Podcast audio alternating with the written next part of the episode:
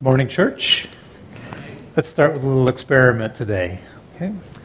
This is kind of a do as I do. Would you uh, just raise your arm and tuck your elbow in close to your face?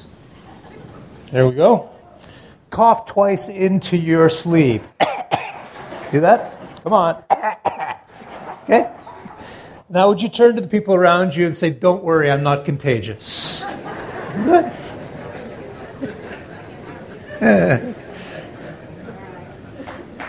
Here. Yeah. We made this point last week. Uh, we settled on these themes and titles quite some time ago, months ago, actually. Uh, and so the title Contagious Christianity is not really meant to reflect on or make light of the very serious tragedy happening in the world. It's really not a reference to Wuhan, China, or coronavirus at all. It's a reference to this text in the Sermon on the Mount, to the desire rooted in the kingdom of God and, and, and explicit in the words of Jesus to infect the world with something good. Uh, to be able to see the values and attributes of the kingdom multiply into the world. Not all things that are infectious are bad. We talk about people who have an infectious laugh, the kind of person who, who laughs and it just fills a room and, and makes you want to laugh with them. There is a set of kingdom values that, that go out into the world as they're replicated and multiply. And those values are embedded right here in the Sermon on the Mount. Just to quickly recap, the Sermon on the Mount addresses two key questions about life. The first one, the one we've been reflecting on for the past few weeks, is the question of the good life. What, what does it mean to have the good life? Uh, remember, that's the definition for the word blessed. When you say, God bless you, what we're really saying is we desire God's very best for you. We want you to have the good life. Uh, that section at the beginning of the Sermon on the Mount, the, the Beatitudes, talk about the good life, the blessed life. Blessed are you, blessed are you, blessed are you. And you remember, in every case, Jesus takes our understanding of what the good life might be and turns it upside down. That's why the Sermon on the Mount is sometimes called the gospel of the upside down kingdom. It, it upends our understanding of the world so that it's not just the haves, but it's also the have nots that enjoy the good life. Blessed are you. So the first question is, what is the blessed life? The second question that the sermon gets at is, what does it mean to be a good person? First, what does it mean to live the good life? Secondly, what does it mean to be a good person? And if the good life relies on a worldview that is turned upside down, an understanding of the good person is going to require a certain amount of turning ourselves inside out. That journey begins today with these, um, these quick, pithy, memorable injunctions about salt and light. But, but Jesus is going to build into that for the duration of the rest of the sermon, and we're going to unpack it over the coming weeks and months. A reminder, though, of those words that, uh, that Ashok read for us from Matthew 5 uh, you're the salt of the earth. You're the light of the world. I wonder sometimes we use those words, and they're familiar words for us, but whether they still fall on our ears with the same impact that they would have had when Jesus' first hearers encountered those words salt of the earth, light of the world. Since we're experiencing the greatest sermon ever, not mine, again, his, the Sermon on the Mount, Jesus' sermon. Uh, I think we ought to do our best to tune our ears to hear it in the greatest way possible, to understand the impact of words like salt and light in the ancient world. Salt is the foundational essence of currency in the ancient world. If you wanted the history of salt in three sentences, here it comes, not mine from a history book. Salt is essential in the history of our world.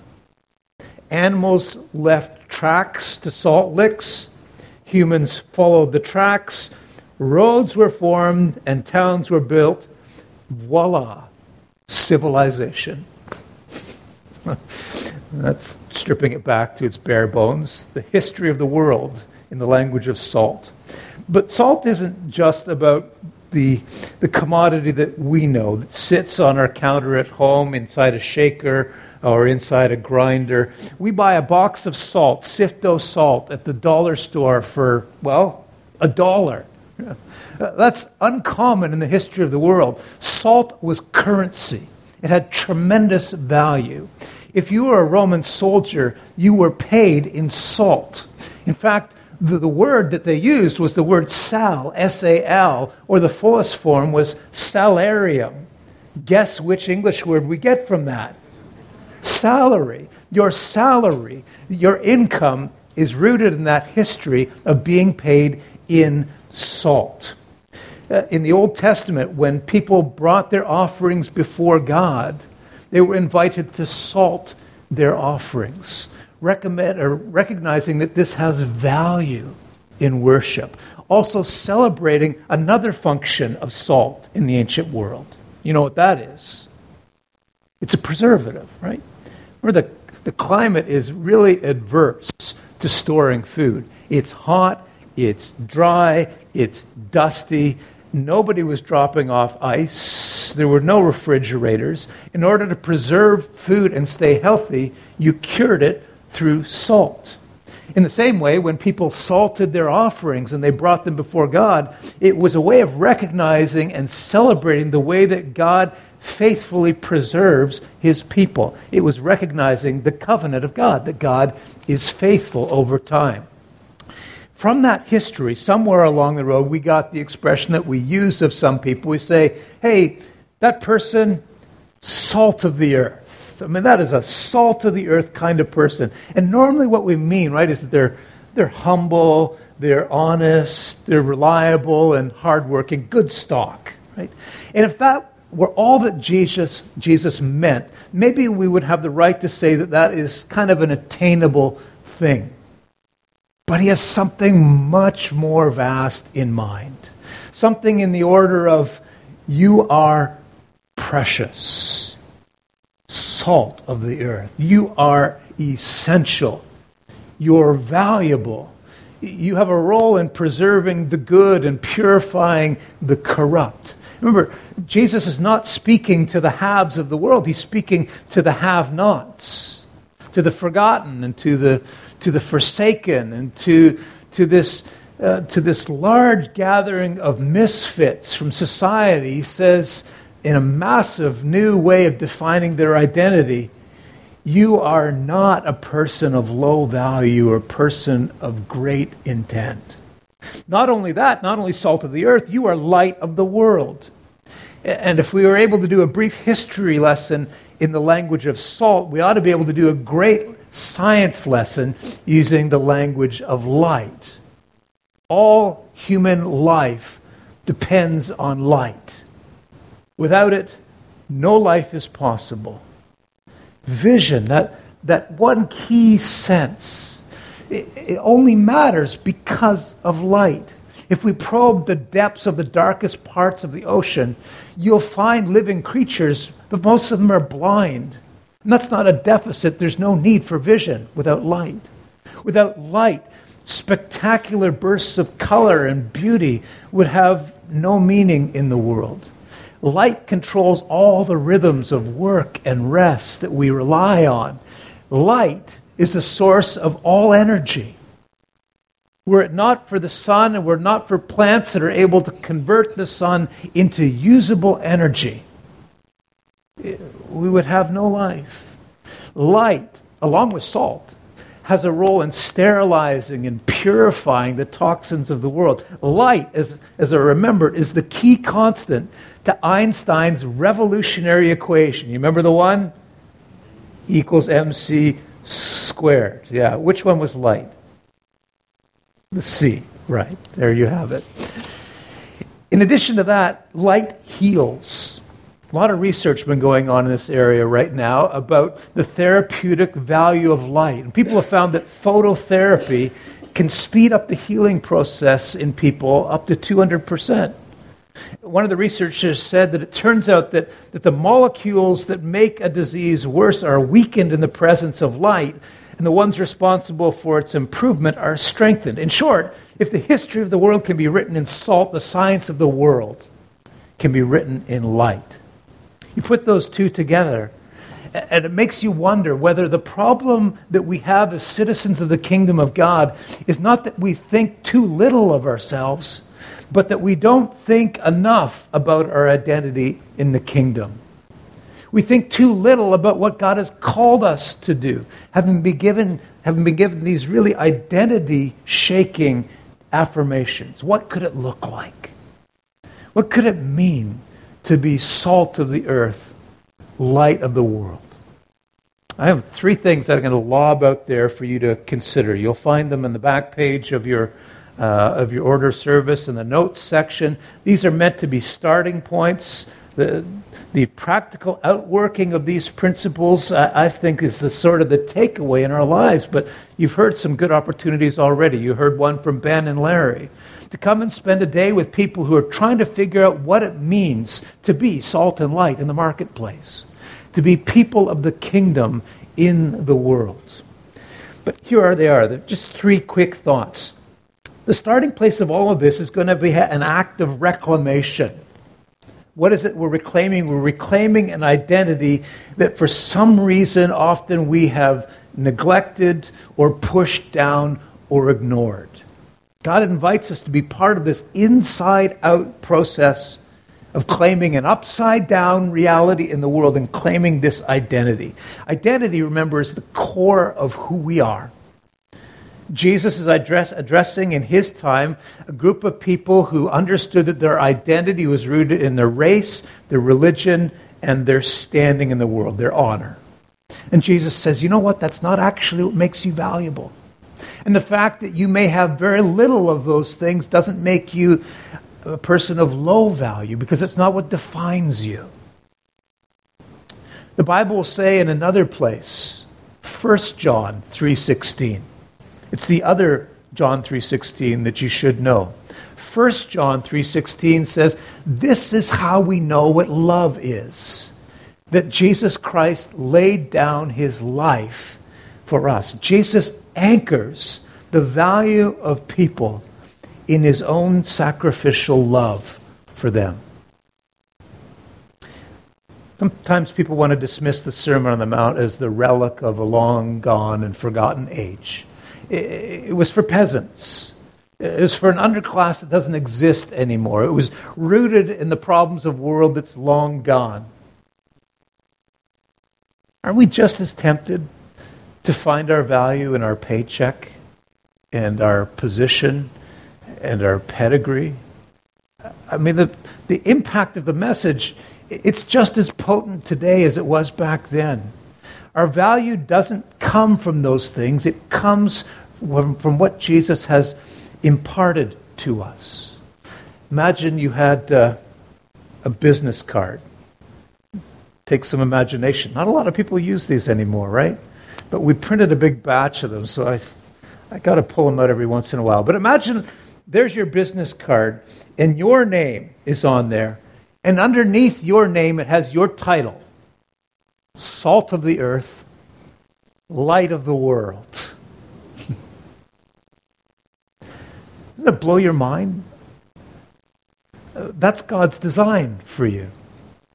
It says in, in the Gospel of John in chapter 8, this is Jesus speaking, John 8, verse 12. He says, While I'm in the world, I'm the light of the world. Whoever follows me will never walk in darkness, but they too will have the light of life. See, he's taking his identity and passing on part of it to us. What would it look like to recenter your identity in that massive, expansive statement? Light of the world, salt of the earth, rather than just whatever it may say on your business card right now. So uh, there's this act of reclamation as a starting point. But then there's there's this act of recentering. Uh, they're not as common today as they used to be, but you remember those Garmin GPS devices that, that we used to buy and we would mount on our dashboard? This is before the age of smartphones or, or in dash GPS. You, you remember, did you have those, any of them? right? Suction cupped them on there. And you got to pick the voice. I always picked kind of the British voice and the female, a little more soothing, and she sounded smart. and you had to trust them because most of the time they were recalibrating, right? Recalculating, recalculating, recalculating. Meanwhile, the map is always recentering, always redrawing itself, recentering, recentering, recentering. There is an important function in our Christian life when it comes to this identity of recentering. Here's an illustration that'll take you back to science class. How many are excited about going back to science class? Daniel, yeah, my man. My man. The rest of you, no, no. How about this for triggering a memory? Photosynthesis. You remember the word? Photosynthesis. What is photosynthesis? The process by which plants and bacteria, plants can convert sunlight into energy. Right. I mean, strictly speaking, they, they convert sunlight into glucose. They convert carbon dioxide and water into glucose, which they can use for energy. Were it not for that function, no life is possible. They can reclaim the energy of the sun and make it available as food so that life is possible. You remember the word photosynthesis, right? I was counting on it. But do you remember this word? Same unit in science phototropism. Ah. My dad was a high school science teacher. Phototropism describes the movement of plants. Yes, plants move, not just in Little Shop of Horrors when they jump out and, and claim you. Plants will move. It happens so slowly we don't notice it. But how do plants move? Plants will always orient themselves in such a way that they achieve maximum exposure to the light. You can try this. You can take a plant that's sitting in your window, right? And you can move it in the window to a different place and watch as the leaves shift. It might take a day or two, but they will shift in order to maximize their exposure to the light. There's a lesson here the closer we are to the source, the greater our exposure to the light, the more we can receive and convert what comes from that into energy, into food, into hope for the world. Notice when the identity statement is given, the statement is let your light shine, not make the light, not find the light, but let the light shine.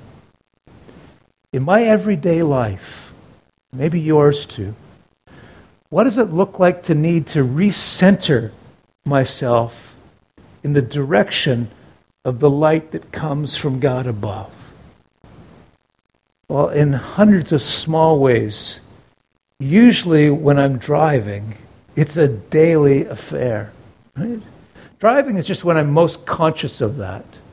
It, it, it's when I'm most conscious of the fact that I'm living in my own kingdom, right? Especially because I'm surrounded in my car.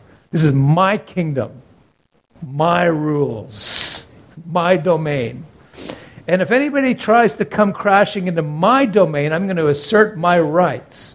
Like if I'm on the QEW and somebody is going to race is going to race the, uh, the lane to get onto the QEW. They're going to go right to the very end, and then they're going to expect to be able to cut me off and get it. It's not happening in my kingdom. I am closing that gap. You're not, you're going to go right off into the emergency lane. The police are going to catch you, and they're going to ticket you, and you're going to deserve it, right? One of a thousand thoughts like this during the day when I realize it's easy to live as the master of my kingdom. And I need to pause for a minute and just recenter myself. I know that's a trite, simple example, but you get the idea.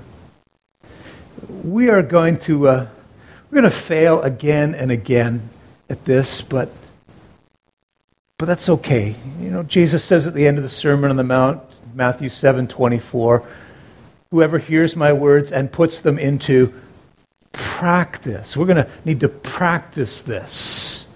And practice means sometimes in practice you fail, but you learn from your failure.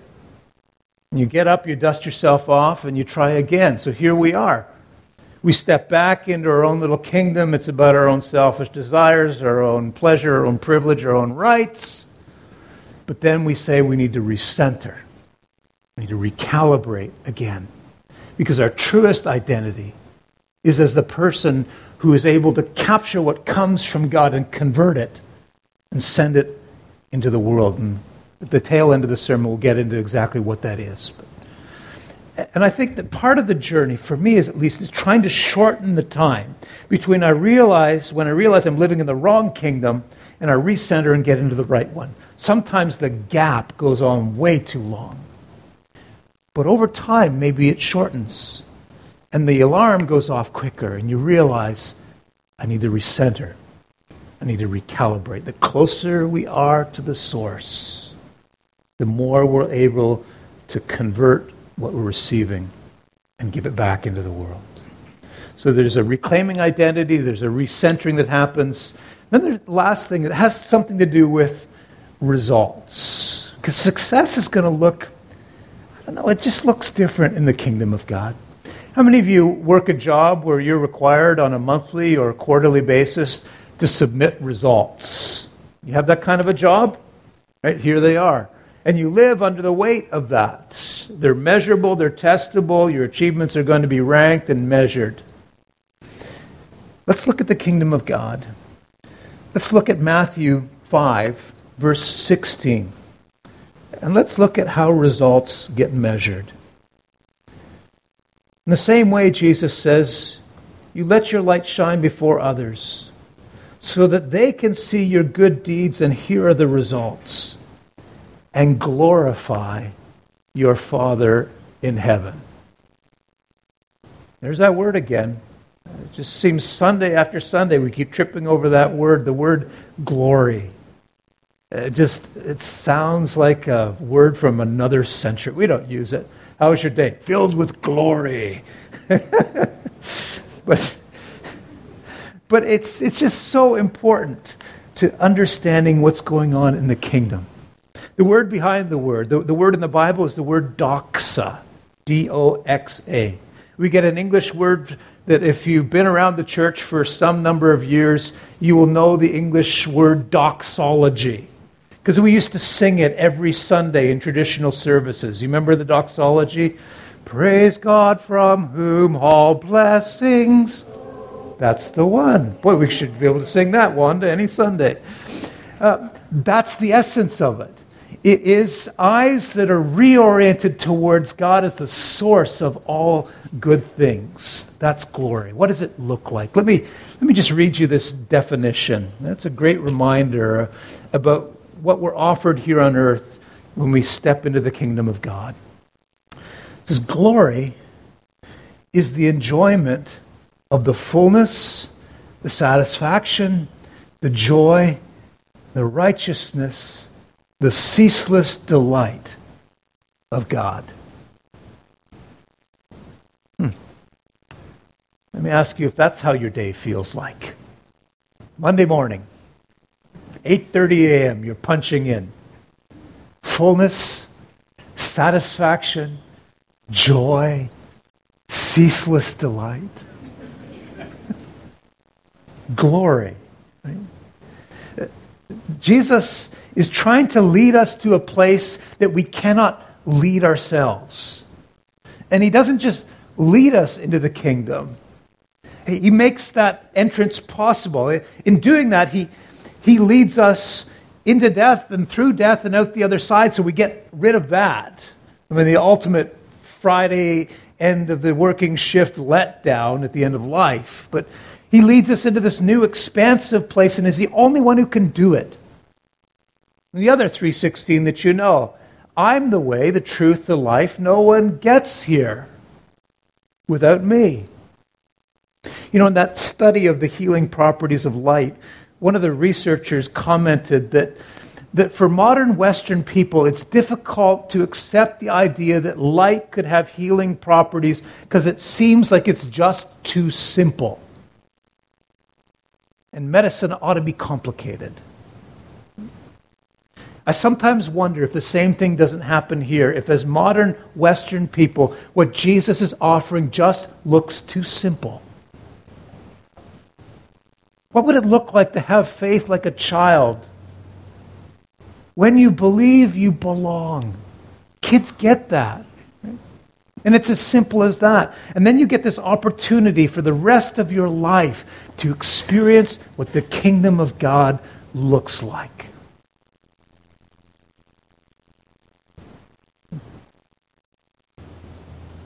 Some of you had great lives. Some of you are holding your life in contempt. This is not what you thought it would be like. You go back and leaf through your yearbook and read what people wrote about you, and then you wonder, how did I wind up with this? These are not the results I was looking for. But then God, in His glory, gives you this opportunity to take one small step of obedience and experience forever what it means to live in the kingdom of God. Kingdom that's so expansive, it redefines everything about who you are. Not by your age, your gender, or what you think you bring. You can't be a have or a have not in the kingdom of God. There are only haves.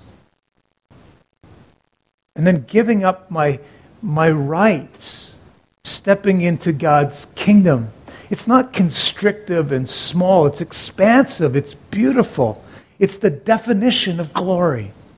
You're the salt of the earth, you're the light of the world.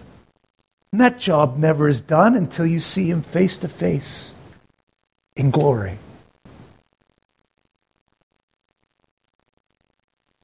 What does that mean for Monday morning?